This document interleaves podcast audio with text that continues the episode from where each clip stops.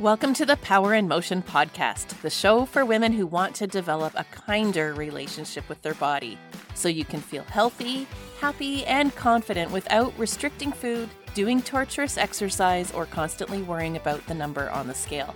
I'm your host, Kim Hagel, size inclusive fitness specialist and certified non-diet health and life coach specializing in body image. This podcast is here to provide weight neutral, health at every size aligned information and coaching on sustainable habits and mindset shifts so you can feel your very best in the body you have right now. Let's lace up our runners and go for a walk while we chat. Well, hello there and welcome back to the Joyful Movement Show. I'm your host, Kim Hagel, certified personal trainer and registered holistic nutritionist. And today we're talking mindset and motivation, two of my favorite topics. And it's great timing, I think, for this conversation because it's now the middle of February. And this is typically the time when people start to fall off the wagon in terms of the goals and intentions they set for themselves at the start of the year. Despite your efforts to set yourself up for success by scheduling workouts and having the accountability system and committing to your plan, usually around this time, willpower starts to run out and you find yourself struggling to stay motivated to continue. And as such, feelings of guilt, failure, and worry start to set in about what not achieving your goals says about you. So before you tighten up the rules because you think you need more structure and discipline, or before you join another six-week challenge thinking you need that accountability, just stick with me for a second here today because we're going to take a deep dive into your mindset to really help you get to the root of your struggles with consistency and motivation so you can get off that start-stop cycle. So if you've ever felt like you go all or nothing with exercise, or that you have to track everything and follow a plan to the T in order to stick with it, this one's for you. Or if you feel pressure to work out and that if you're not active, there's something wrong with you, this is also for you. I'm really excited to get into today's topic because I think it's going to flip a switch for so many of you and will really help you see exactly what's going on in your mindset that is keeping you on this never-ending cycle of starting and stopping. I'm going to share with you four patterns of thinking that almost all women have when it comes to fitness and how they sabotage your goals and well-set plans. And then I'll teach you how you can shift your mindset in such a way that will allow you to step off that start-stop cycle and into consistent, joyful movement where motivation is a no-brainer. But before we do that, let me just say, following a plan and participating in challenges or tracking your workouts and blocking off time in your schedule, all of those habits, none of them are bad. In fact, they can be fun and supportive tools to help us add variety into our movement practice or to assess our progress towards our fitness goals or to make sure that we are prioritizing ourselves in the midst of our very chaotic lives. So it's not that having structure and routine and following a workout plan is a bad thing. It all comes down to our why for choosing that. And that's what we're digging into today, the mindset that's driving the behavior. For example, if you schedule your workouts because there's a certain class you love and you want to make sure you don't miss it, or if you're participating in, say, a thirty-day yoga challenge because you want to try it out for something different, those are all love-based behaviors, and that's cool. There's no have-tos or shoulds in doing this. It's rooted in self-care and wanting to prioritize movement that feels good, and there's no worry that if you miss a day that you've blown it completely.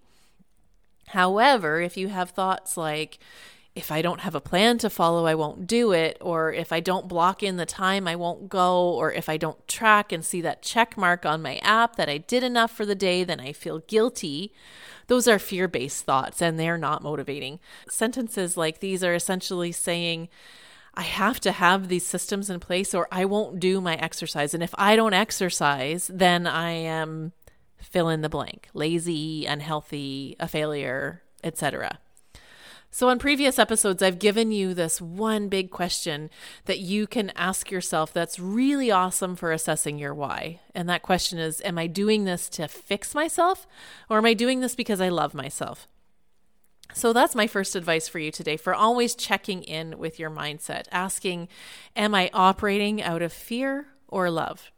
Now, my observation in the fitness industry is that the vast majority of people who start challenges or join a gym or hire a personal trainer or track all their workouts, usually the, all those behaviors that I just talked about are doing so from a fear-based mindset of wanting to fix themselves.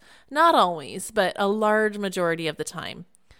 Whether the person's goal is to lose weight or just to become more active, generally there's a perceived need to do so because it's the right thing to do. I hear a lot of, I should exercise more, I need to stop being so lazy, or I have to lose these ten pounds or tighten up my tummy. And even if the person knows, understands, and wants other benefits from exercise, like improved energy, stamina, and mood, this perceived need to fix themselves is what's operating behind the scenes and driving all of the decisions and behavior. Now, if you're identifying with this and feeling convicted, I invite you to extend yourself some grace. It makes one hundred percent sense that we would think this way when the messaging from the fitness industry and the world in general is that smaller is better, health and weight are the same thing, and exercise is good for your health. Therefore, when we exercise, the objective should be to achieve or maintain a, quote, healthy weight.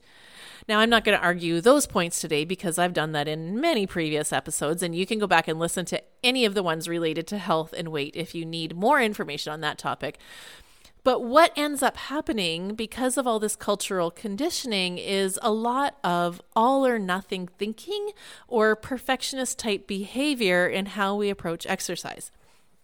So today, I want to introduce you to a concept called diet brain, which is a term that was coined by my mentor, Stephanie Dodier, and is essentially four patterns of thinking, actually thought errors, or as she calls them, mindfucks, that keep us spinning our wheels, trying to fix ourselves, but only getting further and further away from what we want.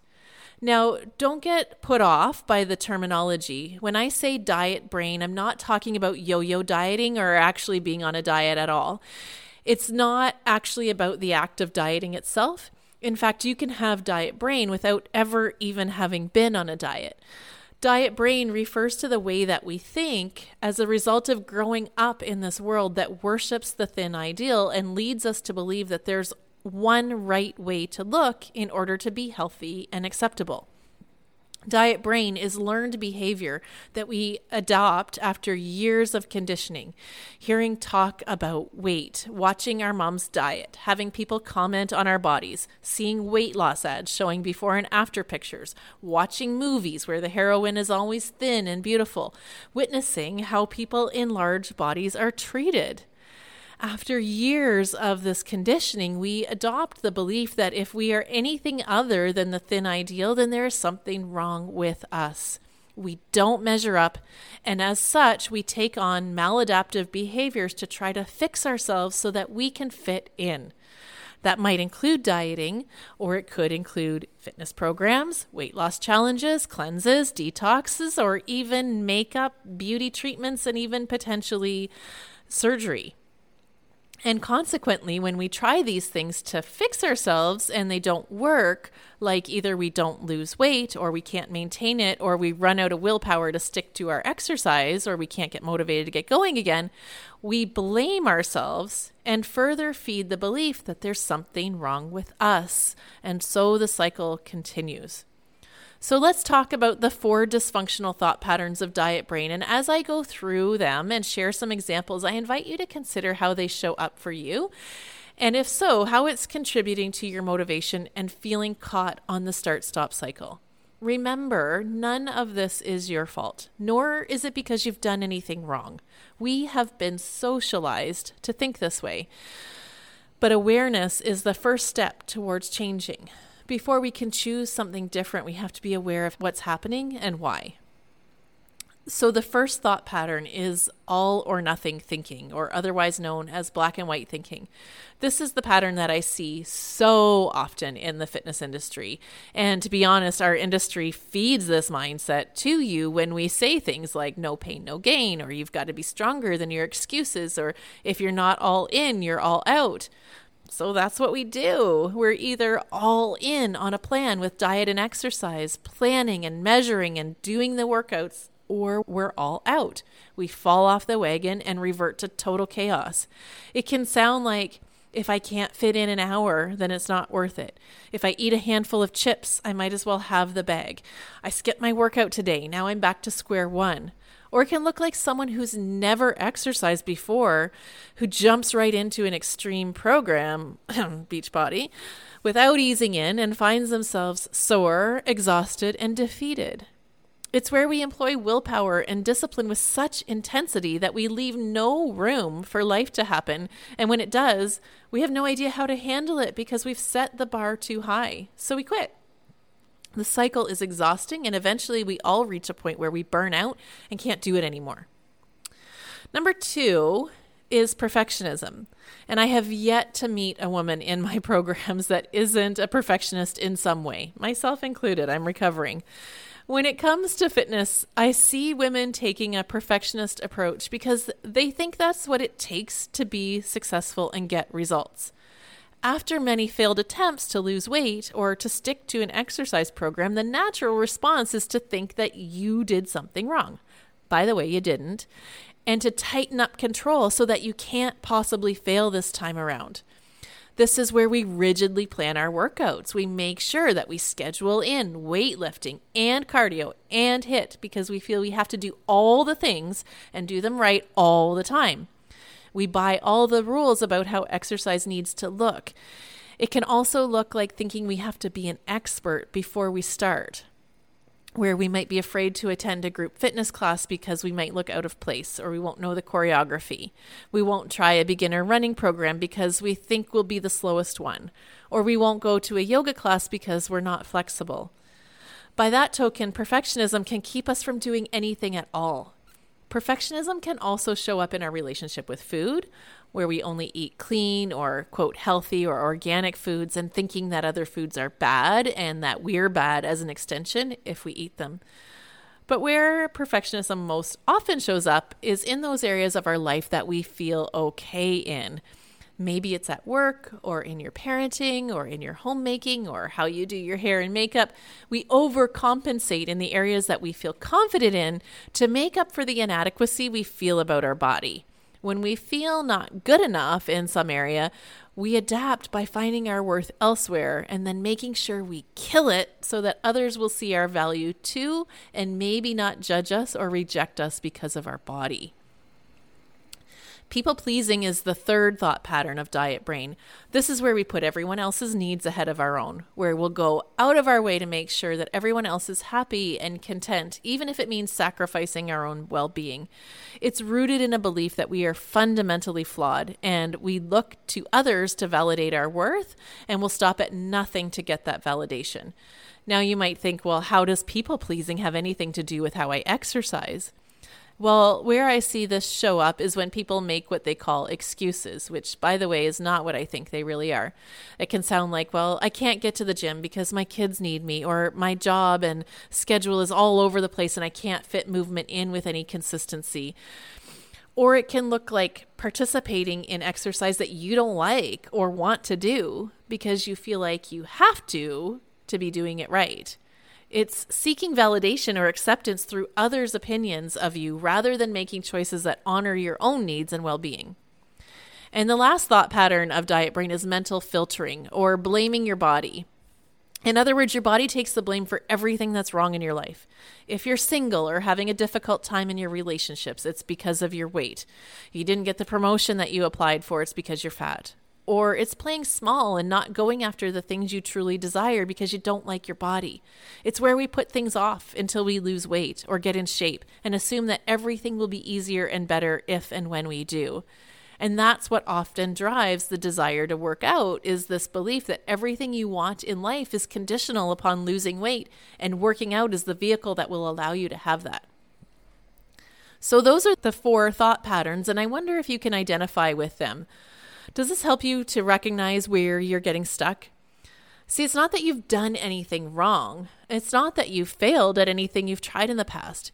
You don't actually need more rules, more structure, or something new and different, or even a trainer to hold you accountable. That's not where true motivation is found. Those things might work for a time, but inevitably it stops working. Not because you did something wrong, but simply because you're believing this conditioning that smaller is better, health and weight are the same thing, and exercise is good for your health. Therefore, when we exercise, the objective should be to achieve or maintain a quote healthy weight. Changing your relationship with movement, staying consistent, and cultivating motivation that lasts starts by unlearning diet brain. Undoing all that conditioning that makes you think you need to shrink or control your body to fit in, and learning to accept yourself as you are today. And once you know that, that you're acceptable and worthy just as you are, then you can start to chase health beyond the scale. You can choose to move in ways that are fun for you without worry about whether it's enough. You can set goals that light you up and inspire you and not stress about whether it's resulting in weight loss. And then you can actually experience all the other benefits that movement has to offer and really, really feel joy about movement. Now, if you're listening to this and saying, well, it sounds great in theory, but how the heck do I actually do this? Where do I even begin to undo my diet brain and all those years of conditioning? Well, I'm here for you. This is big work, and it certainly was not something I could figure out on my own. And let's face it, it's pretty hard to make the shift towards weight neutral fitness and body acceptance and joyful movement, no matter how much you want to or how much you know intellectually, when diet culture is chirping at you everywhere you turn. Which is why I created my Discover Joyful Movement group coaching program. And if you resonate with what I teach here on the podcast, but know that you need support to get out of the all or nothing and off the start-stop cycle, then I would love for you to join us on the next cohort. Discover Joyful Movement is twelve weeks long, and we offer it three times a year. Now, if you're listening to this in real time, the next one is starting March seventh, twenty twenty-two. If you're not listening to this in real time, then you can check my website for the next launch. It's a very unique program in that it addresses both movement and mindset. It's based on the ten principles of joyful movement that I created, and it's for women who want to heal their relationship to exercise so they can experience movement that feels good for them sustainably and consistently. Now, you get access to a large video library and live fitness classes each week so that you can learn the how-to part of movement, all the, the good form and what types of movement are best suited for your goals and needs. I teach you how to be in your body and tap into your intuition to choose movement that feels good and fun for you while honoring your abilities and limitations. But in addition to the movement part, there's also lessons, workbooks, journaling exercises, and weekly live group coaching to help you explore your beliefs about exercise, health, weight, and yourself so that you can unlearn all that diet culture programming and instead begin to set goals beyond the scale and find that true motivation that lasts. To the best of my knowledge, this is the only program of its kind that addresses both the movement and mindset piece. There are a lot of non-diet trainers out there offering body positive or weight neutral fitness training, and I think that's amazing. But where this program is different is we not only teach you the how to move part, we help you get to the root of your struggles by addressing the diet brain mindset. So like I said, if this sounds like something you need, I encourage you to reach out to me through my website. The link is www.radiantvitality.ca slash discover joyful movement, and that's in the show notes as well. Or click the link in my Instagram bio to book a free discovery call. The call is no obligation. It's simply a chance for us to get to know one another and answer any questions you might have and really assess whether the program is a good fit on both sides, as I only take ten women in the program at a time. Here's the thing. I love that I'm able to do this podcast and put valuable free content out there to help you with your relationship with exercise. But you can only go so far by gathering knowledge. At some point, to really make change, you've got to put the work in. And I'm a firm believer that we all need a coach to help us sift through the muck and see where we're stuck and help us see what we can't see ourselves. and I'd love to be that person for you. Either way, friend, I'm always here for you and I'm always cheering you on. I hope that you found today's episode valuable and that it gave you some food for thought. If you join us inside Discover Joyful Movement, I cannot wait to work with you. If not, please stay in touch by following my social media channels. I'm at Radiant Vitality Wellness, or come join us inside my free Facebook group. It's called the Joyful Movement Show Community.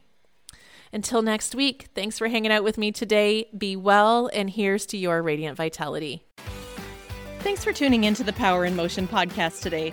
If you love what you're learning here, then I invite you to take the next step of embodying these concepts into your own life so that you can live your healthiest, happiest life and never again feel held back by your body.